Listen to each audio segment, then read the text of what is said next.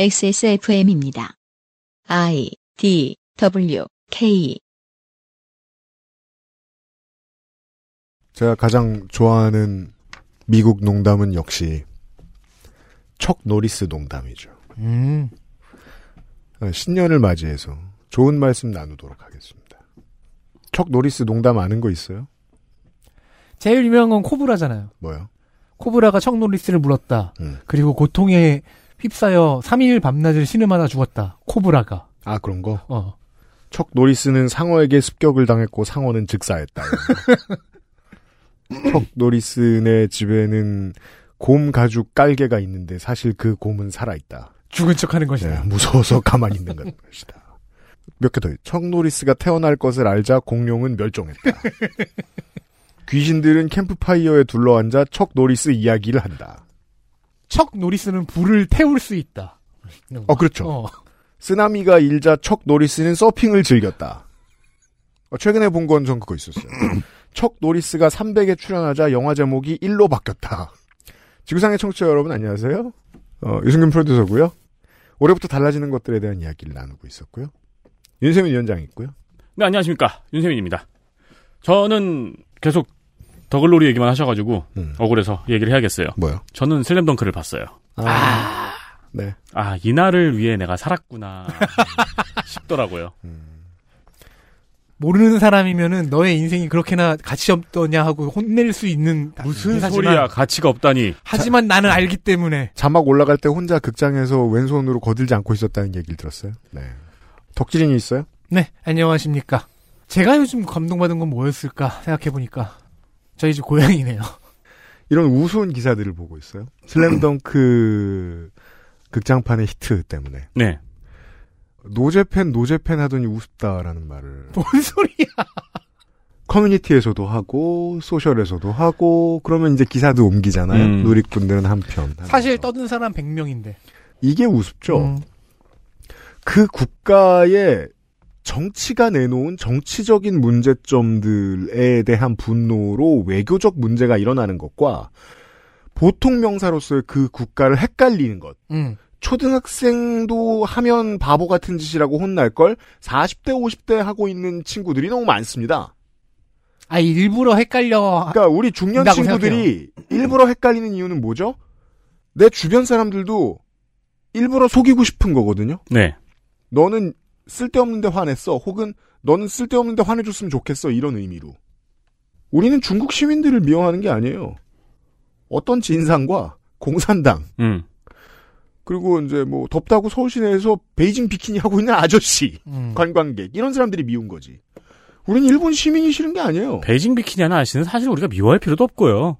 근데 여러 번 보면 흠칫합니다. 서울, 그러니까 그분, 그 복장 그대로 비행기 타고 서울 오지 않잖아요. 알 수 없어요. 또 베이징에서는 불법이니까 베이징에서는 내리고 있다가 비행기부터 사고 있을 수, 아무튼. 우리가 일본 극우 정권이 싫다고 에반게리온을 싫어하는 게 아니에요. 네. 그리고 그 둘은 별로 크게 이어지지 않고요. 이 기초적인 걸 혼동하게 하려고 하는 사람들은 기본적으로 100년 전 극우가 하던 일을 수행하고 있는 겁니다. 그 IMF 때 타이타닉 보지 말라고 웃기고 있어요. 그랬었잖아요. 기본적으로 저는 근데 사람이 되게 못돼가지고 네. 그런 논의 볼 때마다 그냥 그렇게 생각해요. 네. 역시 사람들이 재밌게 노는 걸 질투하는 애들은 어디나 있구나. 맞아요. 네. 하지만 척 노리스를 질투하면 안 됩니다. 부기맨은 자기 침대 밑을 들여다봅니다. 자기 전에. 척 노리스 있을까봐. 그래가지고 네. 그 척 노리스를 그 월드 오브 워크래프트가 광고 모델을 기용했을 땐 그런 얘기를 했죠. 네. 척 노리스는 사냥을 하지 않는다. 사냥은 실패의 가능성을 내포하기 때문이다. 척노리스는 오직 살상을 할 뿐이다. 모두가 척노리스일 수는 없습니다. 왜냐하면 승리자는 척노리스뿐이기 때문입니다. 인간은 한없이 연약합니다. 외부의 충격에 쉽게 무너져요. 그래서 연대하니까 국가가 있고 정책이 있는 건데 어제까지의 이야기로는 국가가 없어 보였습니다. 오늘 이야기는 어떨지 한번 보겠습니다. 사람들 그 유니폼을 판대요. 사야지. 그러니까. 예. 네. 척노리스 농담 중에 그것도 기억난다. 뭐? 소련은 척노리스가 출연한 델타 특공대를 보고 나서 자진 해체했다. 아, 네. 미국도 피해를 입었어요. 아폴로 13호는 원래 추진체가 없었는데 척 노리스가 돌려차기 해가지고 달로 받을 수 있었다. 척 노리스가 아닌 우리들을 위한 이야기입니다. 네. 다 특공대가 맞아졌나? 그것은 알기 싫다는 나의 마지막 시도 퍼펙트 25 전화영어 남해에서 온 바다보물 바보상회 아름다운 재단 18어른 캠페인 완벽 비건 맛집 비오는 날의 숲 밀키트에서 도와주고 있습니다. XSFM입니다. 카카오톡으로 지난 수업 내용을 확인하고 반복해서 연습할 수 있습니다. 늘어난 실력을 매일 알려주는 전화영어 Perfect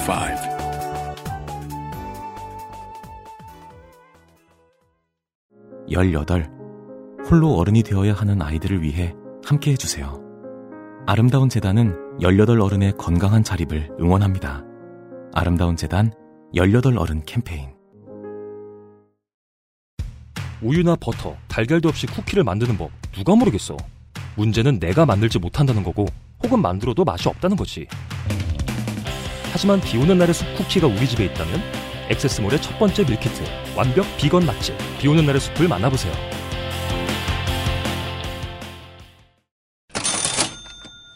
제가 비오는 날의 숲 제품을 아직 못 먹어봤어요. 아, 너 안 줬구나. 네.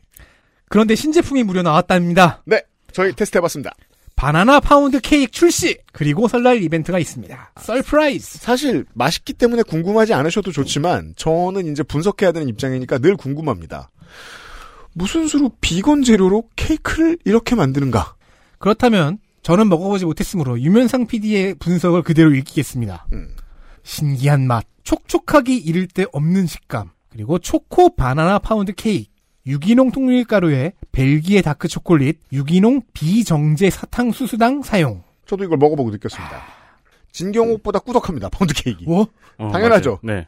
진경옥은 홍삼 추출액이고 액체고, 이건 케이크잖아. 이건 고체잖아요. 아무튼 이렇게 꾸덕한 케이크 되게 오랜만에 먹어봤습니다. 아, 그리고 그 바나나 향이 어마어마합니다. 맞아요. 고소하게 씹히는 견과류, 은은한 시나몬 향. 살 안 찐다고는 못하지만 혈관은 막지 않는 맛. 입니다. 그리고 비건입니다. 네. 그럼 이벤트를 합니다. 예, 아무튼 바나나 파운드 케이크 나왔어요. 그리고 초코맛까지 나왔어요. 그럼 설날 이벤트는 무엇이냐? 네. 1월 31일까지 일단 하고요. 5만 원 이상 주문 시에 매콤 똠얌 파스타 1인분을 무료 증정합니다.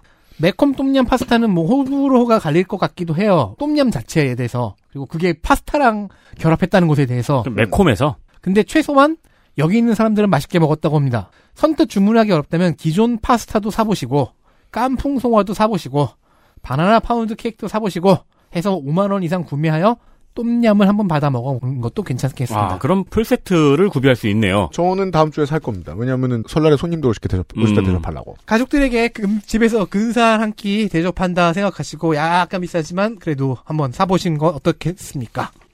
제주도예요, 이 회사가. 그래서 날씨 영향도 잘 받고요. 배송 문제가 늘 까다롭습니다. 일정을 잘 체크하셔야겠습니다. 네. 배송 일정 잘 체크해서 주문해 보시면 좋겠습니다. 네. 주중에 받으실 생각으로 주말에 주문하시는 것이 저는 제일 추천을 드리고요. 왜냐면은 이제 여러 번 말씀드리지만 이게 제주도에 있다 보니까 그리고 밀키트다 보니까 받아보시면 진짜 그냥 야채예요. 네. 그러다 보니까 주말 동안 공항에 묶여 있는 게 곤란해서 목요일 늦게나 금요일은 아예 발송을 안 합니다. 그렇습니다. 그래서 그때 주문하시면 그게 월요일 날 발송이 되기 때문에 맞습니다. 그 일정을 잘 계산하시고 주문하시는 걸 추천을 드립니다. 설날 쇼핑 비오는 날의 숲 백사스몰에 있습니다. 6번째 이야기. 자, 일하는 사람들 얘기가 드디어 나옵니다.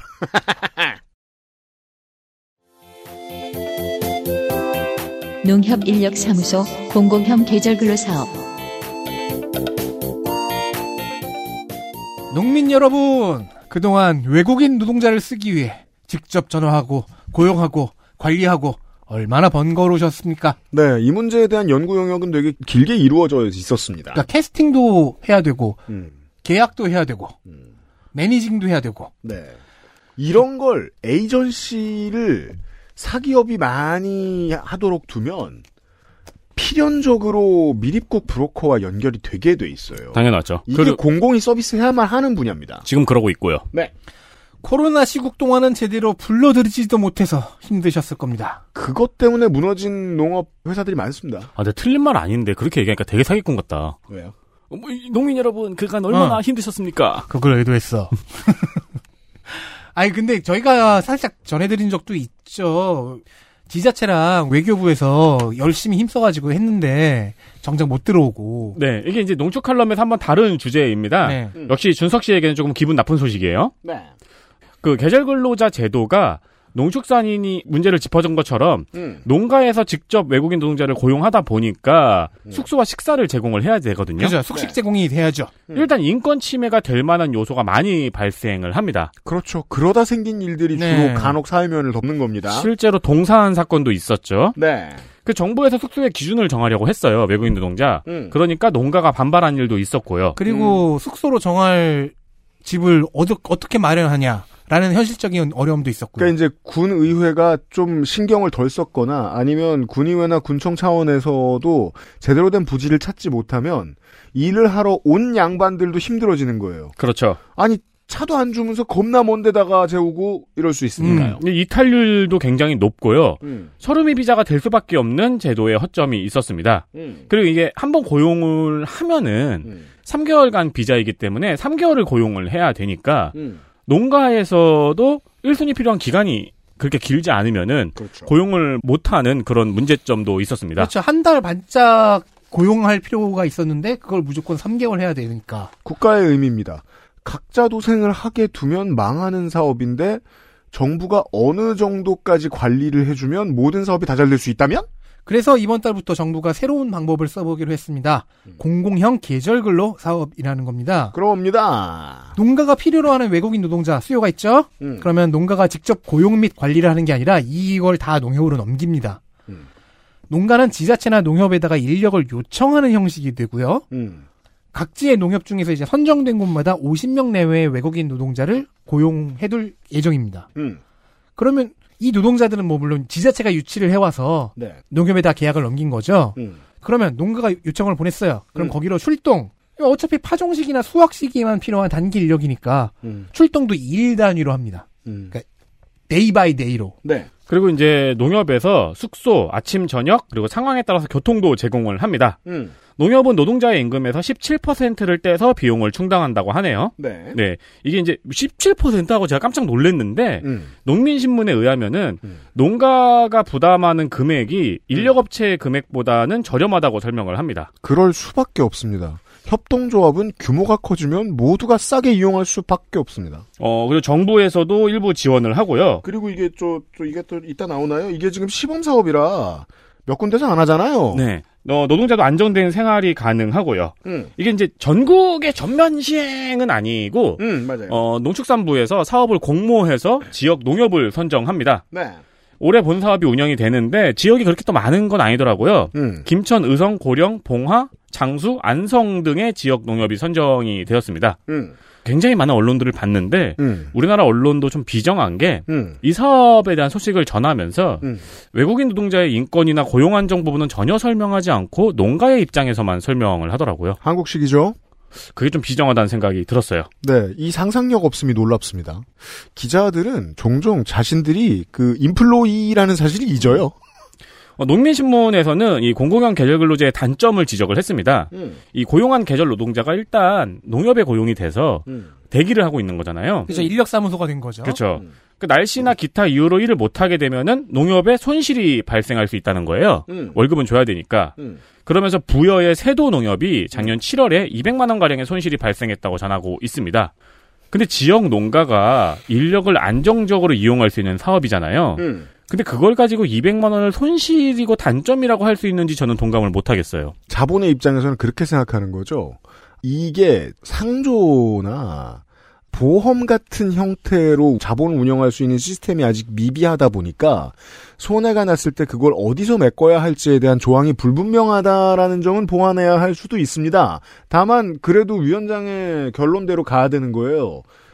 근데 이렇게 비웃고 말면은 답이 안 나온다는 거죠. 그럼 뭐 저 조합장 사재에서 털어 이러면 시스템을 만들어주면 가능한 일입니다. 그렇죠. 네. 근데 무엇보다 이제 명확한 거는 그동안 특히 코비드 기간 동안 인력난으로 겪었던 손해는 훨씬 많을 거라는 거죠. 네.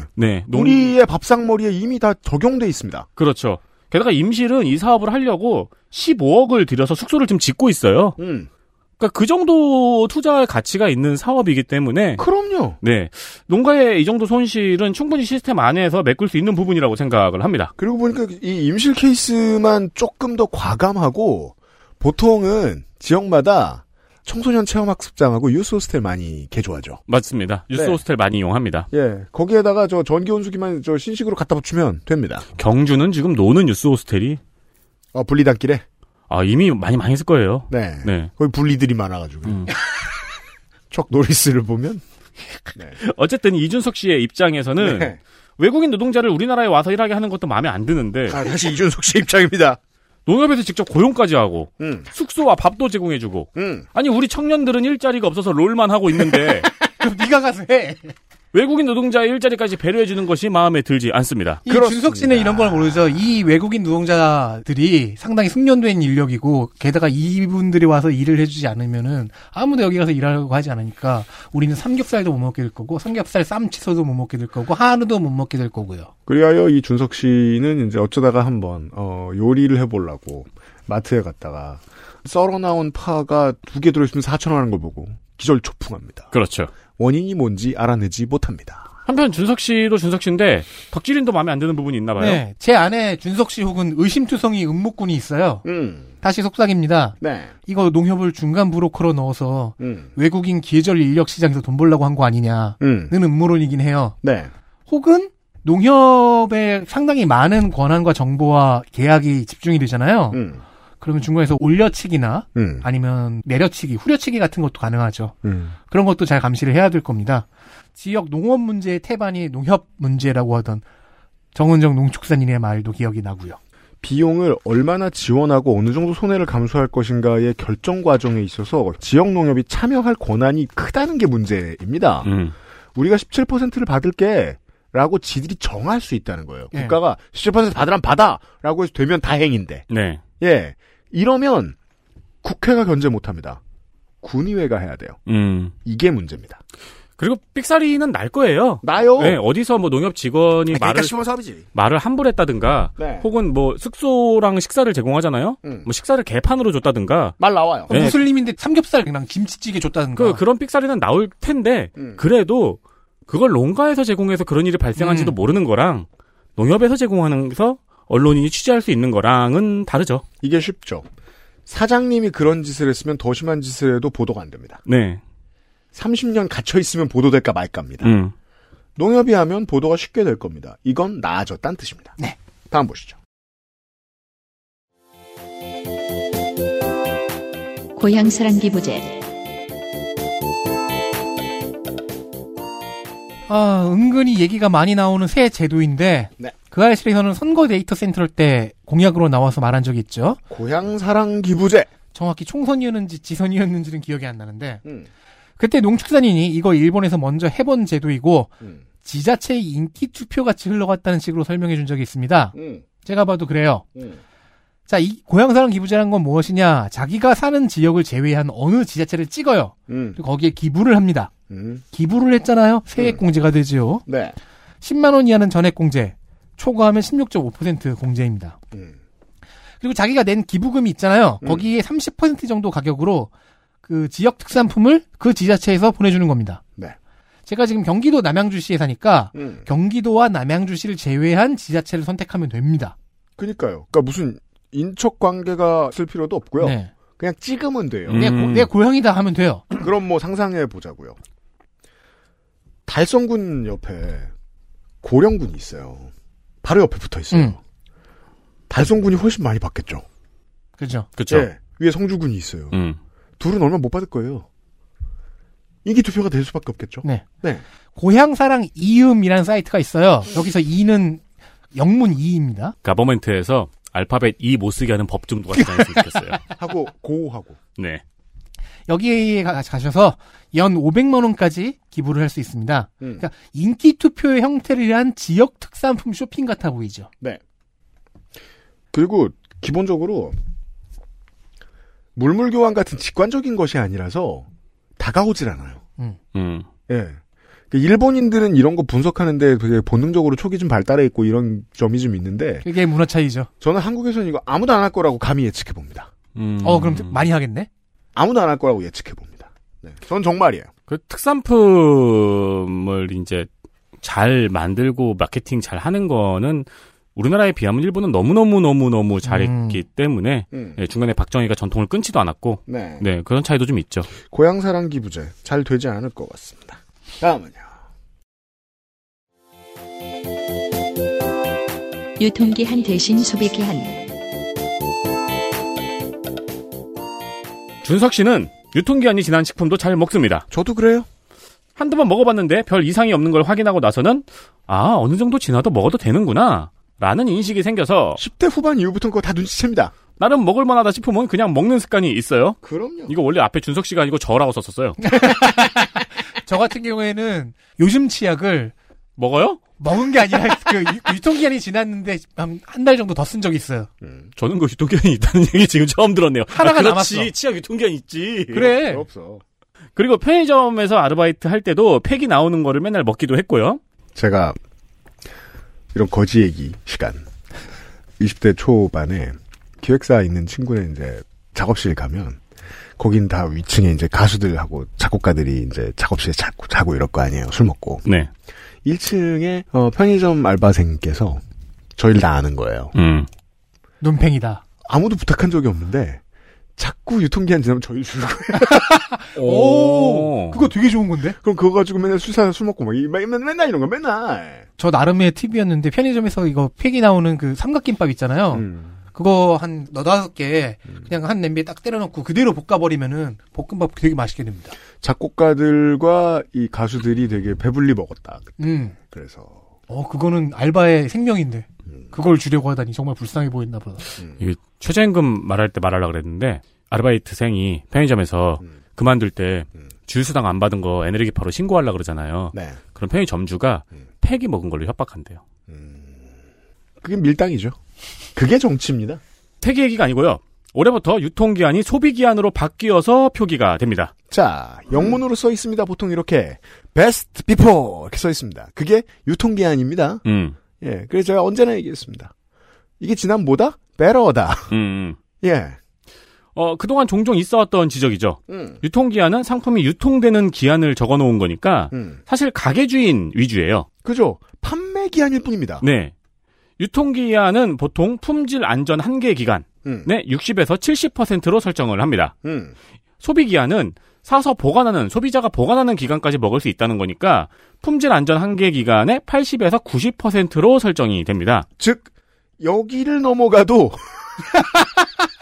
어느 정도는 하루 정도는 낮지 않은 확률로 버텨준다. 아... 물론 식품마다 달라요.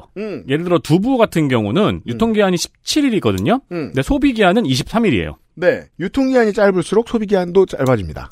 햄은 유통기한이 38일인데 소비기한은 57일이고요. 왜냐면 네. 햄은 원래 그렇게 중간 정도의 시간을 버틸 수 있게 설계된 이게 그러니까 음식이니까. 한 10%가 길어지는 식품도 있고 70%가 길어지는 식품도 있더라고요. 통조림과 뭐 이런 것들. 아니면 이제 수분 함량에 따라서. 네. 꿀 빼고는 대부분 바뀝니다. 특히 준석 씨처럼 유통기한 지나도 잘 먹는 사람들에게는 더 좋은 것 같아요. 그거 다 잘 먹어서 그래. 왜냐면 이게 유통기한 지나서 먹어도 돼라는 생각을 하긴 하는데 얼마나 지난 것까지 괜찮은지는 모르잖아요. 국가의 아주 중요한 역할이죠. 얼마 지나도 괜찮습니다를 알려주기 시작한 거죠. 이게 왜 여러모로 긍정적이냐면 유통기한은 소비자들에게 시장에 적응해라는 메시지거든요. 네. 소비기한은 유통업체들하고 아무 상관없이 소비자들에게 당신의 권리가 어느 정도입니다라고 알려주는 거잖아요. 그렇죠. 주체가 바뀝니다. 그래서 우리 보통 그냥 킁킁대고 먹잖아요. 그렇죠. 킁킁보다는 낫네요. 근데 소비기한이 적혀 있으니까 이제 안 되는구나를 알 수 있으니까요. 네.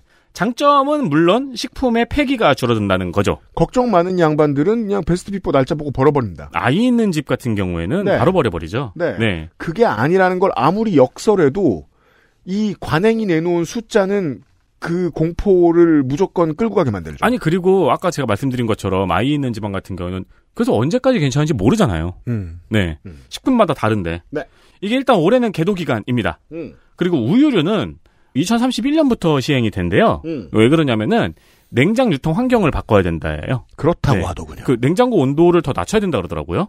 그래서 우유는 아직 도입이 안 되고요. 네. 우유는 위험하니까 빨리빨리 드시고 네, 다른 거는 소비기한을 참고해주세요. 네, 이것 또한 10년 걸리는 문제입니다. 그렇겠죠. 이제 시작됐고 이것만 머릿속에 기억해주시면 좋을 것 같습니다. 내가 살 수 있는 기한과 내가 먹을 수 있는 기한은 무조건 다르다. 네. 영아수당과 부모급여. 오늘의 일요일에서야 드디어 생활 얘기를 하고 있습니다. 네, 오늘은 진짜로 제대로 우리 생활 주변에서 변하는 걸 얘기하고 있습니다. 애 키우는 얘기를 해보겠습니다. 작년에 영아수당이라는 복지제도가 신규 시행되었어요. 맞아요. 이건 보육시설에 맡기지 않고 직접 양육하는 가정에게 주는 돈이었습니다. 소개해드린 적이 있어요. 보육시설에 보내면 50만 빼기 1,000원, 49만 9,000원의 바우처가 지급이 돼요. 가정 양육을 선택하면 받는 돈이 20만 원 정도였거든요. 그래서 한 30만 원 차이가 나니까 영아수당을 신설해 줬던 겁니다. 네. 금년 1월 1일부터는 영아수당이 부모급여라는 이름으로 바뀌었습니다. 이름이 바뀝니다. 영아수당이었다가 부모급여로 바뀝니다. 네, 그래서 부모급여는 일단 영세일 때 가정과 시설 구분 없이 월 70만 원을 줍니다. 매달 70만 원입니다. 그리고 한 살일 때는 가정양육은 35만 원, 시설 이용은 50만 원을 둘 다 현금으로 지급합니다. 그러하고요. 원래는 바우처로 지급을 했죠. 그러니까 확대가 많이 된 겁니다.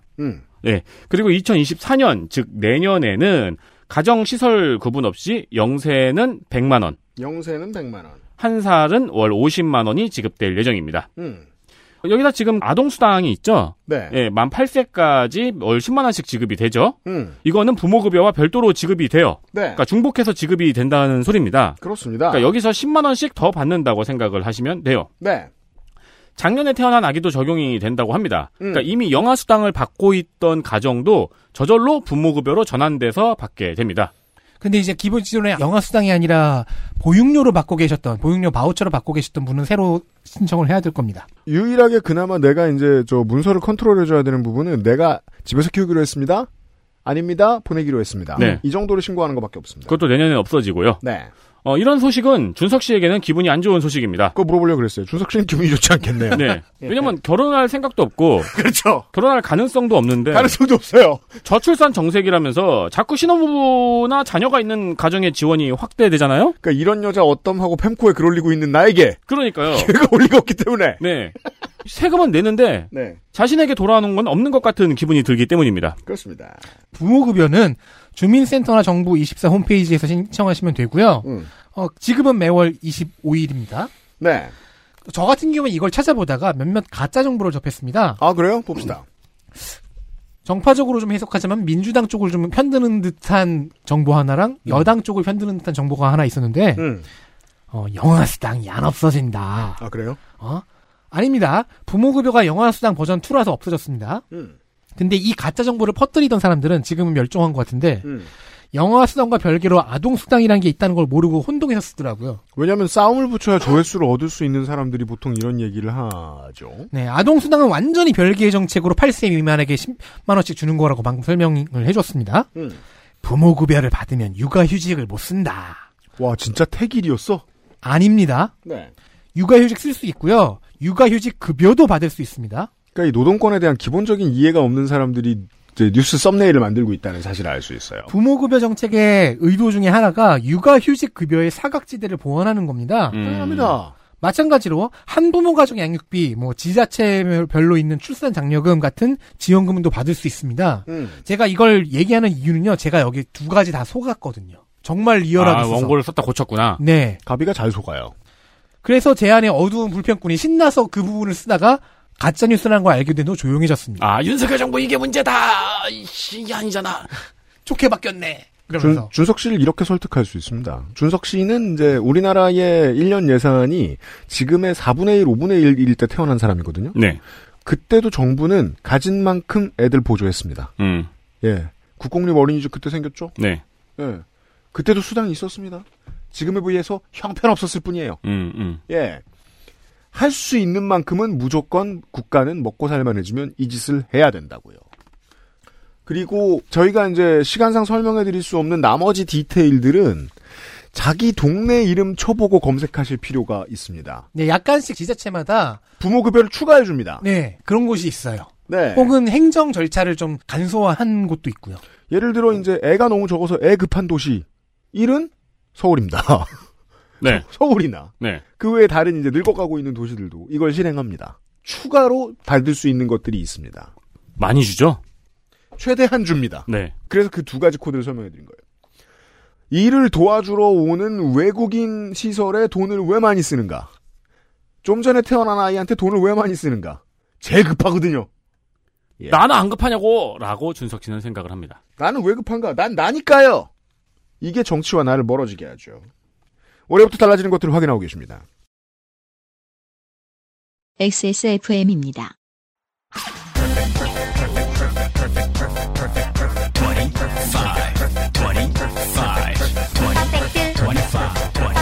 전화로 공부하는 원어민 1대1 수업.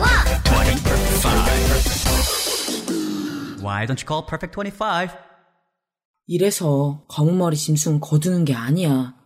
드라마를 보다가 가슴이 쿵 내려앉았다. 퇴소를 하자마자 나는 미용실에 가서 고동색 머리로 염색을 했다. 나는 언제까지 보육원 출신이라는 꼬리표를 가지고 가야 할까? 동화책 속에서, TV 드라마 속에서 이런 편견과 차별을 막을 수 있다면 나는 계속해서 이야기하고 싶다. 우리는 오늘도 당신과 함께 소소한 일상을 나누는 꿈과 미래를 위해 열심히 살아가는 보통의 청춘이라는 걸. 아름다운 재단 18 어른 캠페인. 남해안 청정바다에서 잡아올린 즉시 가마솥했죠. 신선하고 짜지 않은 멸치에 국물용 중대멸치에 볶음 술안주용 중멸치에 아이들 간식엔 새소멸치에 설날 어머니께 사랑받는 방법 바보상의 멸치 3종 세트. 멸치 선물 세트 많은 분들이 구매해주고 계십니다. 감사합니다. 사실 엄청나게 많지는 않습니다. 왜냐하면 비싸잖아요. 모두가 사시길 권하진 않습니다. 다만 많이 사주고 계십니다. 많지 않은 이유는 세상 처음 본 고퀄의 죽방멸치 때문이기도 하고요. 그뿐만이 아닙니다. 저염멸치 있고요. 황태미역도 있습니다. 한국인의 밥상에 쓰임이 가득한 녀석들이라 선물의 활용도가 좋아요. 죽방멸치 맛을 보면 윌 스미스에게 뺨을 맞은 크리스 락 같은 표정이 됩니다. 그리고 우리가 너무 맛있어! 멸치 광고만 하느라 네. 한동안 잊고 있었죠. 아, 네. 바보상에는 안주도 팝니다. 안주가 있어요. 전제품 5% 세일 중. 이렇게 깎기도 힘들었습니다. 다른 데가 뭐 훨씬 더 많이 깎고 있을 때 5%라는 거는 원래부터 싼 가격이었다라고 생각하는 게 맞죠. 그리고 이 퀄리티를 생각한다면. 그 품목마다 이 유통, 제조별로 특이성들이 다 달라서 맞아요. 네, 일어나기 힘듭니다. 그걸 일괄적으로 깎는다는 거는 상당히 힘든 일입니다. 어쨌든 설날 연휴입니다. 술 드실 거잖아요. 트레이너에겐 그렇게 얘기하지 않겠지만 네. 의사에게도 그렇게 얘기하지 않겠지만 하지만 트레이너도 의사도 술 먹습니다. 그때 같이 곁들일 안주 필요합니다. 저녁도 좀 거하게 먹었을 거고 막 부담스러운 건 싫잖아요. 그럴 때 짭짤한 바보상의 술안주 권해봅니다. 그리고 닥치게 하려면은 뭘 물려요. 척 노리스가 아닌 이상. 네.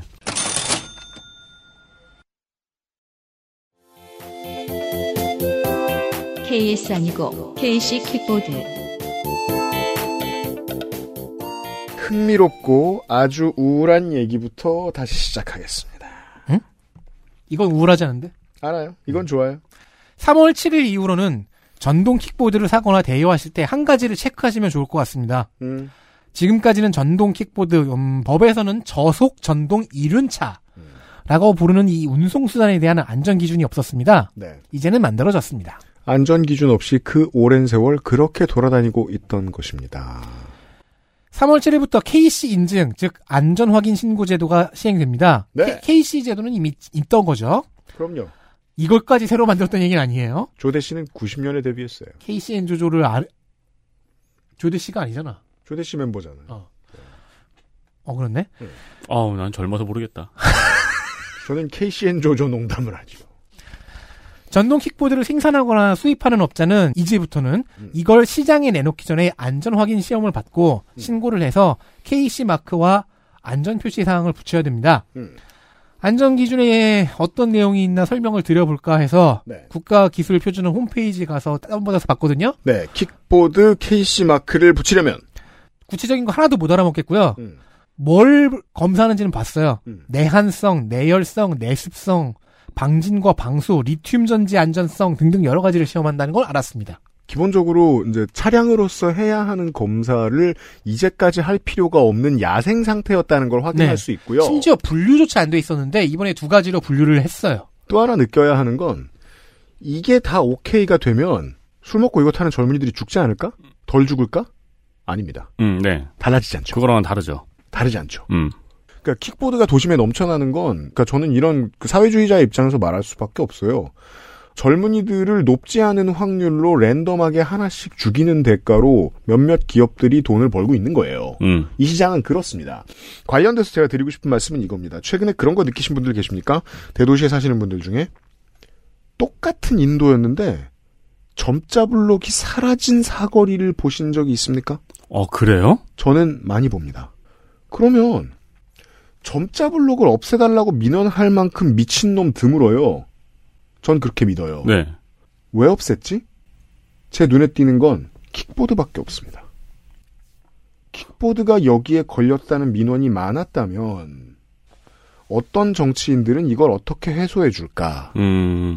라고 생각하면 점자보드를 없애는 것 말고는 제가 생각할 수 있는 답은 없습니다. 못 없앨 텐데 규정이 있어가지고. 모르겠어요. 근데 전 봤어요. 요즘 너무 많이 봅니다. 그러면 이렇게 얘기할 수 있죠. 그렇게 해서 누군가가 다쳤어요. 다치거나 죽었어요. 그러면은 과실을 계상해야 되죠.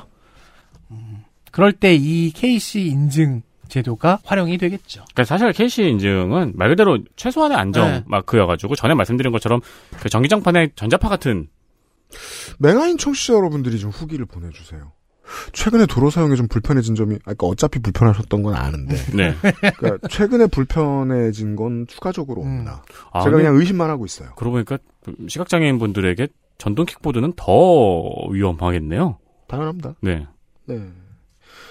누가 대체 이렇게 전동 킥보드를 많이 돌아다니고 법도 없는데 이렇게 해줬을까. 이제서야 생겼는데. 그리고 뭐 우리 이 얘기 나온 김에 우리 지선 때 얘기 에디터가 안산 가서 몇 번 얘기해드렸는데. 공공자전거 없어진 곳에 전기자전거 많이 들어오죠. 사설. 네. 물론 희망적인 거 하나 있습니다. 3인주의자 입장에서. 걔네들 다 망합니다. 왜냐하면 플랫폼 사업은 기본적으로 독점이 모두에게 편하거든요. 앱 하나로 돼야 됩니다. 원 플랫폼으로 통일돼야 됩니다. 근데 한 도시에서 요즘 킥보드하고 전동자전거 앱 10개, 15개씩 깔죠? 그럼 사람들이 안 쓰죠. 그 모델 못 찾으면 앱 지워지죠. 클라우드로 옮겨가죠. 다 망합니다.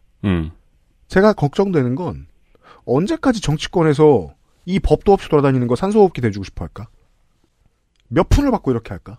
라는 겁니다. 네. 네. 전동 이륜차 얘기였고요. 가장 중요한 이야기. 최저시급과 주휴수당. 이번에도 준석 씨에게 기분이 안 좋은 소식입니다. 그것도 기분이 안 좋아요. 그래도 앞에 기분 좋은 거 많이 했잖아요. 막 저기 종부세 깎아주고 막. 아, 그렇죠. 네네. 근데 막 저 외국인 노동자 막 축소 지어주고 막. 그러니까요. 2023년에 최저임금은 9,620원입니다. 네, 쫙 올랐습니다. 주 40시간을 근무할 시에는 주휴수당을 포함해서 월 209시간을 기준으로 201만 580원입니다. 네. 주휴수당을 빼면은 167만 3,880원입니다. 주휴수당. 주휴수당을 포함을 한다면은 최저임금이 10,000원을 넘는다는 이야기죠. 그러합니다. 그래서 동아일보 기분이 왜 안 좋아요?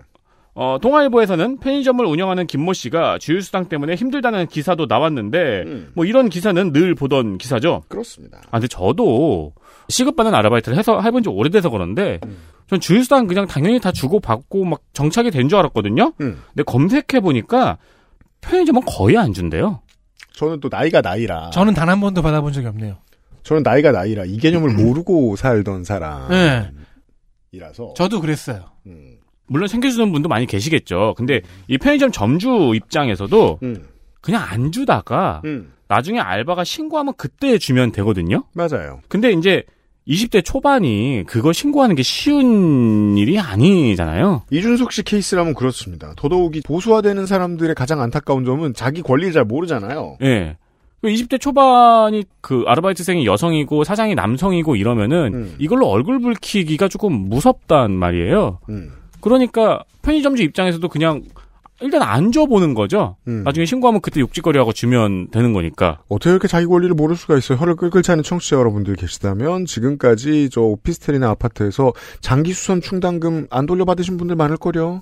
네. 모르면 못하는 거 많아요. 그리고 신고하면 일단 뭐 전화로 욕설은 기본이라고 하고요. 네. 그리고 지방은 최저임금도 잘 안 챙겨준다고 하더라고요. 맞아요. 네, 현실은 또 그렇다고 합니다. 그리고 그 지역 커뮤니티가 작으면 작을수록 아는 사람이 아는 사람. 믿을 수도 있죠. 맞아요. 그리고 막 주유수당 신고하면은 편의점 CCTV 돌려가지고 뭐 너 이거 훔쳐먹은 거, 폐기 먹은 거 이런 거 있잖아요. 횡령으로. 절도죄 횡령으로 신고한다. 막 편의점 아르바이트생들이 20대 초반이잖아요, 거의. 그러니까 지금 어른들도 검사들 하는 거 보고 늙어가지고 보고 배운 게 그거밖에 없어가지고 털면 나오겠지 하면서 아무거나 털어요. 그러니까요. 그런다고 하더라고요. 준석 씨의 경우에는 왜 기분이 나쁘냐면은 가끔 일을 할 때마다 네. 시급으로 받지는 않았거든요. 대충 월급으로 200만 원 조금 넘는 돈을 받았는데 이게 월급은 안 오르고 최저임금은 매년 오르잖아요. 그러니까 뭔가 자신이 손해보는 기분이 드는 겁니다. 이게 실제로 중위급 대의 소득을 벌고 있는 사람들을 보수로 돌리는 데 결정적인 역할을 하죠. 네. 네. 그러니까 최저임금이 오르면은 다른 임금들이 벽돌 쌓이듯이 층층이 올라가야 되는데 다른 임금이 안 오르고 최저임금만 올라오고 있잖아요. 그래서 이제 유럽의 경우들을 보통 참고하자고 많이 얘기하는 사람들이 있었는데 결국 참고가 안 됐죠. 유럽의 케이스는 어떻게? 최저임금의 몇 퍼센트를 드립니다가 거의 모든 직업의 급여체계이기 때문에 최저임금은 모든 급여를 움직여요. 그래서 아무리 돈을 교수도 그렇고 막 한국은 그렇게 안 하죠. 그 지금 201만 원이잖아요. 이러면 사실 역전된 곳이 있을 수도 있어요. 그래서 사실 월급을 받는 준석 씨 입장에서는 최저임금 인상 소식이 본인이랑 상관이 없는 소식인데 은근히 기분이 나쁜 소식입니다. 그렇죠. 가끔 그런 정서도 보는 게 있어요. 최저임금은 저 아래 계급들이나 받는 것이라서. 맞아요. 이게 그렇게 오르면 안 되는데. 맞아요. 근데 뭐 그런 새끼들은 뭐 그렇게 살라고 하고. 근데 있어요. 이준석 씨가 그런 새끼 아니에요? 아무튼. 그러네. 그렇게 넘어갈 수도 있어요. 아, 근데 이 준석 씨 이야기는 제가 원고를 쓰면서 그냥 웃고 넘어가려고 썼는데 되게 심각하게 흘러가네요. 근데 제가 볼 때 여기에 나오는 준석 씨 같은 경우에는 지금 우리가 설정한 한국의 대표 유권자 아니에요. 그렇죠. 아직 그 계급주의까지 넘어가진 않았는데 넘어갈락말락하고 있는 정서 상태예요. 왜냐하면 앞으로 2년 후에도 준석 씨는 계속 펜코를 이렇게 땡겨보고 있을 테니까. 그러니까요. 네. 네. 참고로 저번 주에 이야기한 미래노동시장 연구회 여기서는 주유수당을 포함한 임금제도 개선을 권고했습니다. 요 얘기는 조성주 소장도 우리 방송에서 한 적이 있어요. 자, 조성주 소장이 드렸던 말씀의 한계점을 지금 언론들이 아주 효과적으로 보여주고 있습니다. 그 얘기를 좀 해주시겠습니다. 이게 웃긴 게 매일노동뉴스에서는 미래노동시장연구회에서 주유수당을 포함한 임금제도 개선을 권고했다고 썼어요. 조선일보에서는 주유수당 폐지를 권고했다고 썼어요. 자, 설명해 드릴게요. 아예 관심 없는 분들을 위해서 한번 정리를 해봤습니다. 하느님이 있어요. 주 6일 일해요. 하루 놀아요. 네. 하느님 그렇게 하잖아요. 네. 그 주 6일 일한 거를 세상을 만드는 거를 최저시급을 받아요. 네. 하루 놀았잖아요. 안식일에 대한 주유수당을 받아요. 네. 안식수당이라고 한번 해볼까요? 그래서 그걸 합해서 일주일치의 급여를 받을 수 있는 거예요. 근데 주유수당을 자꾸 안 주는 데가 있다. 멀티버스에 어떤 신들은 못 받는데. 그래서 야 너는 180이야? 너 200만 원 받았는데? 너 못 받았지? 모든 멀티버스에 다 경고를 했는데. 이제 술렁술렁해요. 예, 술렁술렁해요. 그래서 어떤 3인주의자 신이 나타나가지고 얘기를 하는 거예요. 아이 그러면은 우리 저 어떤 신들 중에서는 주 5일만 일하는 신도 있고 빨리 일해가지고 유능해가지고 토요일 일요일 다 놀고 3인주의자 신은 토르겠네요. 굳이 말하자면 네. 왜냐면 북역 출신이니까. 오딘일 수도 있어. 오딘이든지 뭐 서로 죽고 죽이고 하는 건 똑같겠지만. 그래서 주 5일 일하는 애도 있고 그런데 그러면은 일한 만큼의 급여를 주유수당을 붙여서 지금 한꺼번에 딱 높여주고 앞으로 주유수당을 없애는 걸로 하자라고 얘기를 했어요. 저 복잡하잖아. 근데 어떤 세계에 조선일보 세계에서는 그렇게 들은 거예요. 주유수당 없앤다고? 요거만 딱 들은 거예요. 듣고 싶은 것만 들리니까. 그렇죠. 야 저쪽에 토르가 저 주유수당 안 받는데 그러면서 그냥 월급을 깎아준 겁니다. 이게 한국 사업가의 심보죠. 이렇게 되는 겁니다. 그러니까 저는 이게 그 미래노동시장 연구회에 권고하는 우리가 힌트로 활용할 수 있잖아요. 이게 뭐요? 그러니까 윤석열 정부의 속마음이잖아요. 그렇죠. 남의 입을 빌어 말하고 싶은. 그러니까 윤석열 정부가 주일수당을 건드릴 계획이 있나 싶은 의심이 들잖아요. 네. 네. 그래서 이게 앞으로의 전략일지도 모르겠다는 생각이 드는 거예요. 자, 깊은 얘기. 이러한 삼인주의의 합리적인 시도가 한국으로 넘어오면 노동자 좋은 것만 쏙 빠지고 돌변하는 경우들이 덜어 있기는 있습니다. 네. 아니, 뭐 아주 옛날로 넘어가 볼까요? 노조가 처음 생길 때에도 대한민국에 더 이상의 연대를 불허하니까 사별노조로 탄생한 거 아니에요. 사별노조로 시작해서 산별노조로 가려고 했고 그걸 했는데 산별노조의 정치적 권한을 인정해주지 않기로 한 거예요. 온 대한민국이 연대해서. 그랬더니 사별노조가 노조 자체로서도 노동자의 권위만큼이나 회사의 이익을 더 위하는 존재들이 되는 경우들이 더러 있지 않습니까? 이러면 전원 연대가 안 되죠. 그래서 나온 게 뭐죠? IMF를 맞았더니 사별노조 체제가 하청에 재하청을 용인하는 노조가 됐죠. 네. 이 최저임금과 주휴수당에 대해서는 이런 문제를 내포하고 있는 거예요. 주휴수당을 없애는 게 합리적이라고 말했더니 주휴수당만 없앴다. 그냥 주휴수당을 기본급에 산입시켜라라고 얘기를 했더니 이러면 어떻게 되죠? 예를 들어 조성주 같은 3인주의자가 그런 얘기를 처음 했어. 근데 윤석열 정부가 받아서 그냥 주휴수당만 없앴어. 그러면 합리적인 대책을 내놓았던 사람들까지 정치적으로 같이 매도당합니다. 그렇죠. 조성주는 그걸 예측했어야 돼요. 안 했던 것 같은데. 그러니까 지금 방어를 펼쳐야죠, 빨리. 아, 물론 조성주는 보통 이게 일단 욕을 먹으면 돼. 이렇게 생각하는 사람이기 때문에. 네네. 하지만 조성주는 이거 예측 못했을 거라고 생각합니다, 저는. 네. 왜 그 연장근로수당은 노동자의 권리인데 지금은 기업의 무기가 됐잖아요. 네. 그렇잖아요. 네, 노동자를 협박할 수 있는. 예. 역시 한국인이야. 지금 그리고 최저시급이 올랐잖아요. 이러면은 보수 언론에서 어떤 기사가 나오는지 우리 되게 잘 알잖아요. 근데 이번에 찾아보니까 최저시급 높다는 얘기보다 언론들이 주휴수당 얘기를 지금 더 많이 하고 있어요. 네. 그래서 이번 정부에서 주휴수당을 한번 건드릴 것 같은 냄새가 상당히 진하게 풍깁니다. 내부에서 어떻게 생각했는지를 이심전심으로 한번 파악해보자고요. 우리가 경기도의 이준석 씨가 존경하는 어떤 기업가야. 정권이 바뀌었어. 지난 정권이 가파르게 최저시급을 올려놨어. 정권을 이렇게 어렵게 되찾아왔는데, 어렵게 찾아온 권력인데 그동안 올렸던 최저임금 되돌려야 되지 않아? 그렇죠. 근데 최저임금을 어떻게 깎아? 맞아 죽으려고. 그죠. 동결도 못하는데. 다음번 총선 때 250석 뺏겨볼래? 어떻게 하지? 아, 주유수당! 이래서 주유수당이 되게 중요한 이슈가 돼버리는 겁니다. 네. 이 양반들의 해석을 이해하고 싶으면 이 양반들의 머릿속에 어떻게 들어갈 노력을 해봐야 될 거 아니에요. 어제 우리가 얘기했던 기업 상속을 쉽게 만드는 규제 해제, 규제 완화와 관련해서 사실 일반인들이 관심이 없어 안 읽었을 뿐이지 머투와 한경과 매경은 어마어마하게 기사를 쏟아냈어요. 제목 하나 보실까요? 작년 2월입니다. 얼굴 모르는 육촌까지 찾아라? 대기업 얘기인가요? 이런 제목 되게 많습니다. 육촌을 아십니까? 당신의? 그게 대기업 집단 그 얘기죠. 아니 모르니까 안 물려주면 되잖아. 이럴 때 간파해줘야죠. 드물지만 육촌을 서로 무조건 아는 집단들이 있습니다. 재벌이요. 네, 그렇죠. 답이 정해져 있지만 무심하게 보면 언제 어떻게 무심하게 보면 이 사람들 입장에 들어가지 않고 보면 경기도의 이준석 씨처럼 같이 올라타게 되는 문제들이 너무 많단 말이에요. 그중에 가장 에센셜한 게 주휴수당 문제입니다. 그냥 주휴수당을 가져가고 끝내려고 해요. 이게 3인주의적이다라고 외칠지도 몰라요. 윤석열은. 네. 네. 주휴수당 없애라며.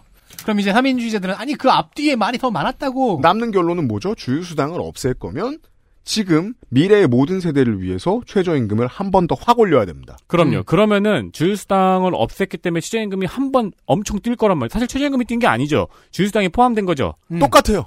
네. 그럼 언론은 최저임금이 뛰었다고 뭐라 그럴 거예요. 맞아요. 그런 다음에 그래 거기까지는 사람들이 바보가 하니까 안 속아요. 근데 그 다음에 작년에 많이 올렸으니까 이번에 많이 못 올린다.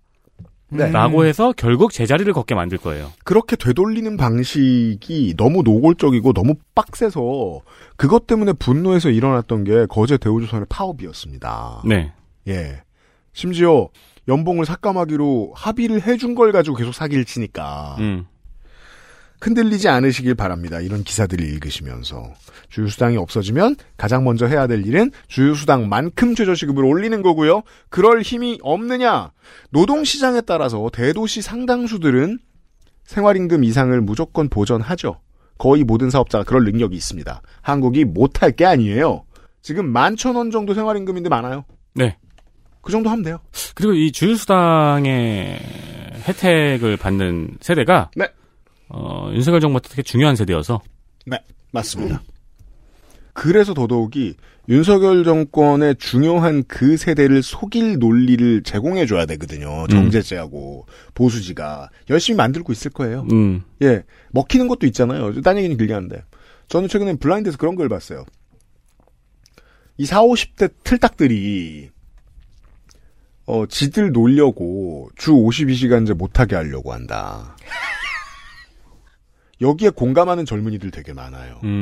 아이고. 그러니까 보수 정권이 유권자의 수준을 어느 정도로 묶어두고 싶어하는지가 거기에서 나오는 거예요. 가장 훌륭한 사례거든요. 누가 손해를 봐도 그 손해를 내가 보진 않겠지라고 생각하는 거예요. 그들이 보수 정권에게 도움이 되는 점이 또 하나 있어요. 누가 이익을 봐도 내가 이득을 보진 않겠지라는 훈련도 미리 돼 있어요. 맞아요. 싸워야 되는 가장 중요한 지점입니다. 길게 얘기했습니다. XSFM입니다. 고기도 우유도 없이 이 맛이 난다고? 아, XS몰에서 비 오는 날의 숲을 만나보세요. 죽방이라 불리는 대나무 말뚝으로 손상 없이 어획한 최고급 멸치, 팔각지함과 보자기로 단장한 품격 있는 선물. 설날 장모님께 사랑받는 방법, 바보상회 프리미엄 죽방 멸치 세트. 농업과 관련된 얘기가 오늘은 좀 많네요. 끝으로 청년 농부 육성책. 정은정 농축산인이 2년 전 공개방송에서도 그리고 다른 회차에서 했던 말이 있어요. 공개방송은 4년 전에 했어요. 세상에. 으아. 우리가 그 사이 얼마 늙은 줄 알아? 내 체감보다 2년 더 늙어 있었구나. 매일 똑같은 하루를 보내는 사람의 시간이 더 빨리 간대요. 그럼요.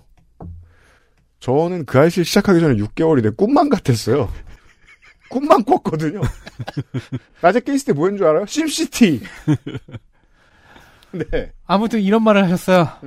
나는 사라져가는 것을 연구하여 기록하는 일을 한다. 아, 네. 정은정이 그런 막 멋있는 말을 한 적이 있었어요. 농촌이 점점 고령화되고 그래서 언젠가는 없어질 거라고 얘기하셨죠. 네. 근데 국가 입장에서 그런 거 두고 볼 수 없습니다. 국가는 청년 농부를 필요로 합니다. 그렇죠. 어떻게든 내려보내고 싶어 합니다. 자, 청년이 농업을 직업으로 선택하려고 할 때, 예를 들어 난 농고 나와서 농고에서 되게 성적도 좋았어. 난 농부야. 천상. 가장 큰 문제는 농지입니다. 네. 땅 많다고 농고 간 게 아니거든요. 네. 모든 청년 농부의 부모가 농지를 갖고 있지 않으니까요. 보통 땅 많아서 가더라고요. 그러니까 그러면 되게 다행인데. 네. 네, 전교생이 그렇진 않으니까. 지주로 시작하는 멋진 청년 농부가 되는데.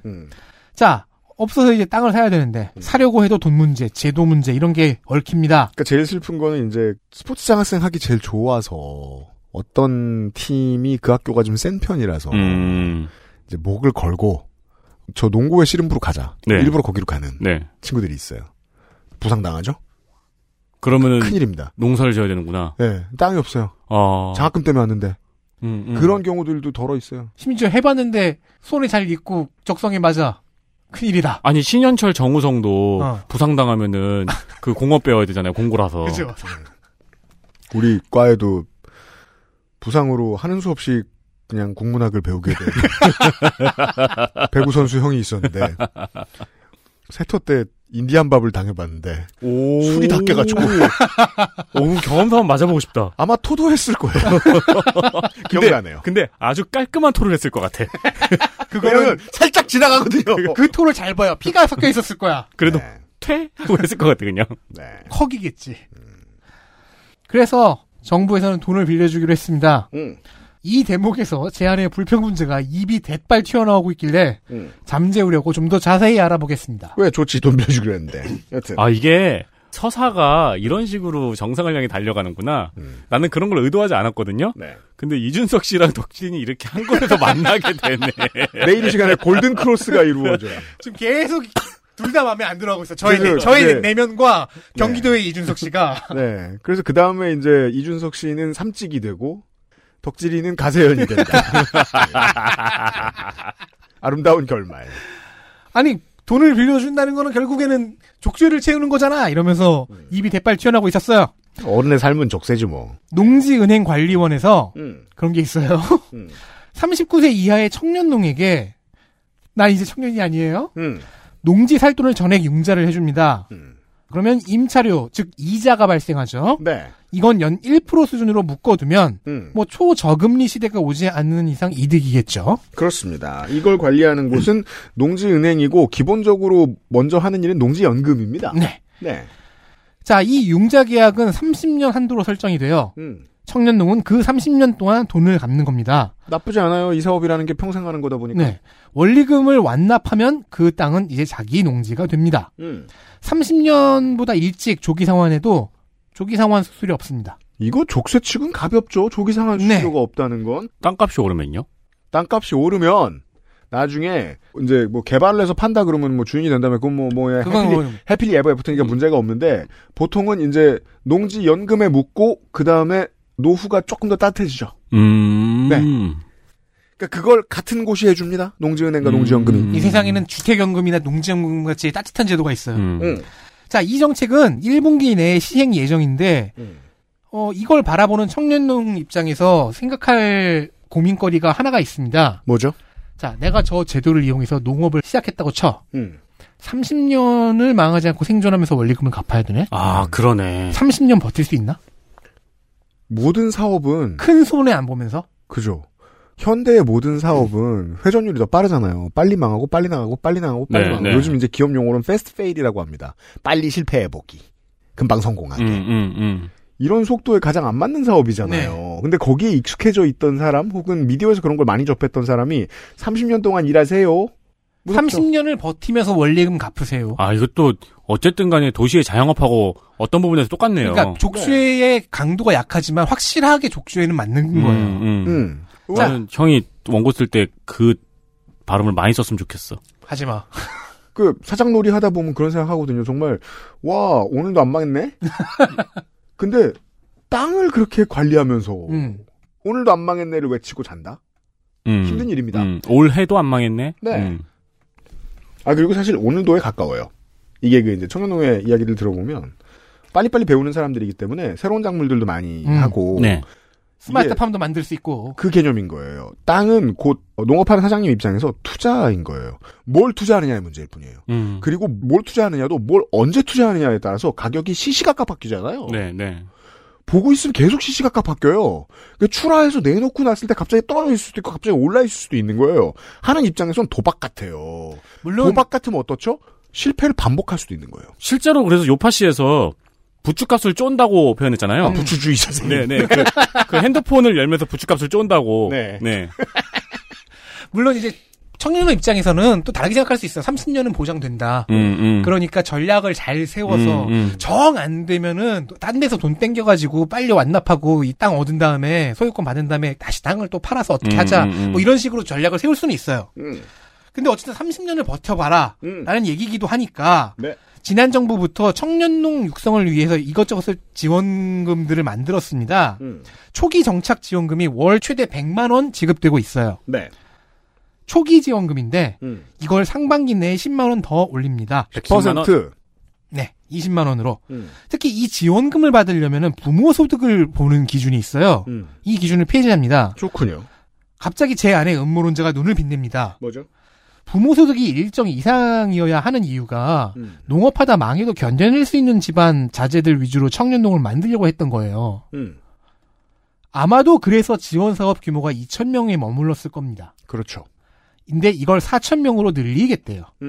즉 개인적 안전망이 있는지 안 보는 게 낫죠, 이러면. 여기까지는 국가가 어쩔 수 없이 할 수밖에 없는 선택. 이건 이제 국가 입장에서의 도박이라고 할 수 있죠. 근데 그 도박을 하는데 2,000명밖에 더 안 들어와.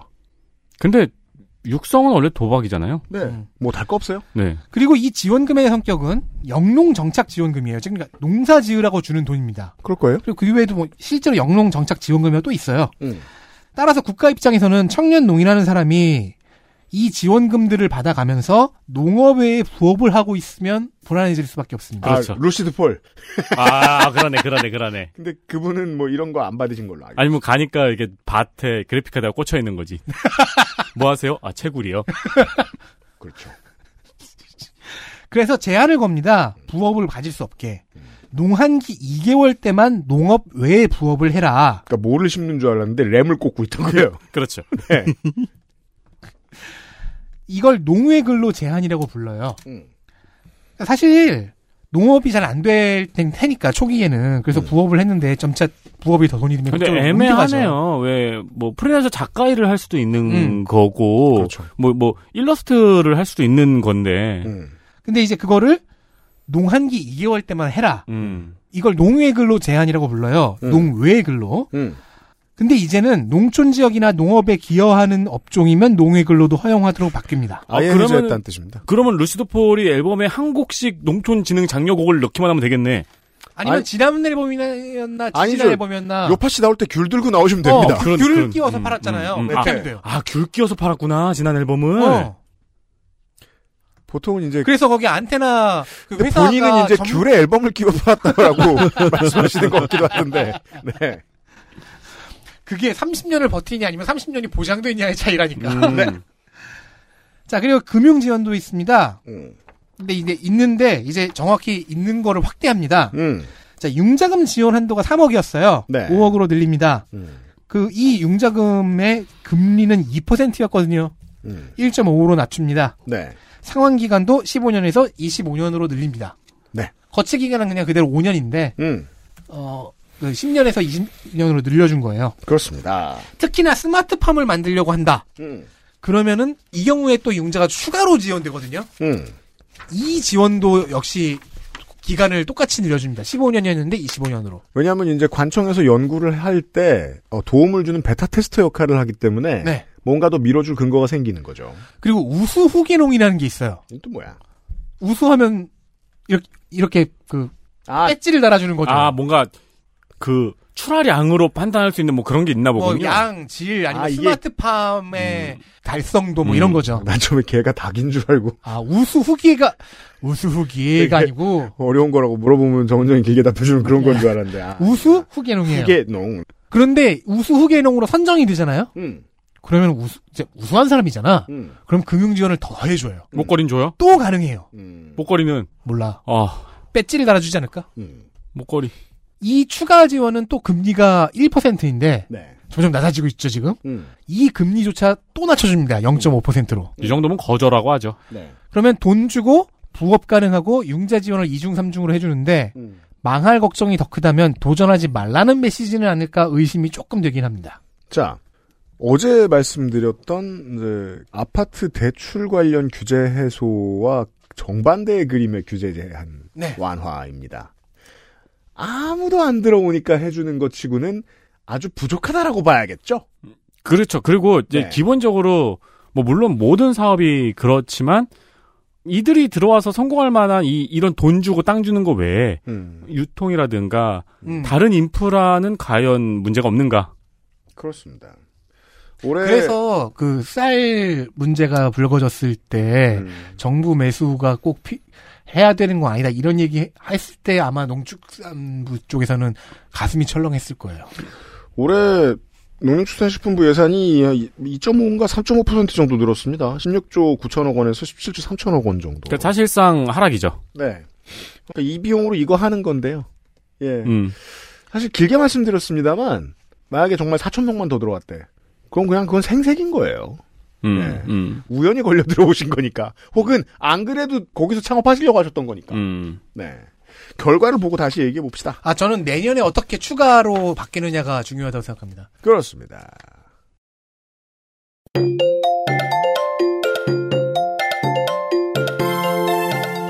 (2023년) 올해부터 달라지는 것들에 대한 이야기. 내일 이 시간에 나머지 것들로 돌아오도록 하겠습니다. 비상식으로 대책해. 빠염.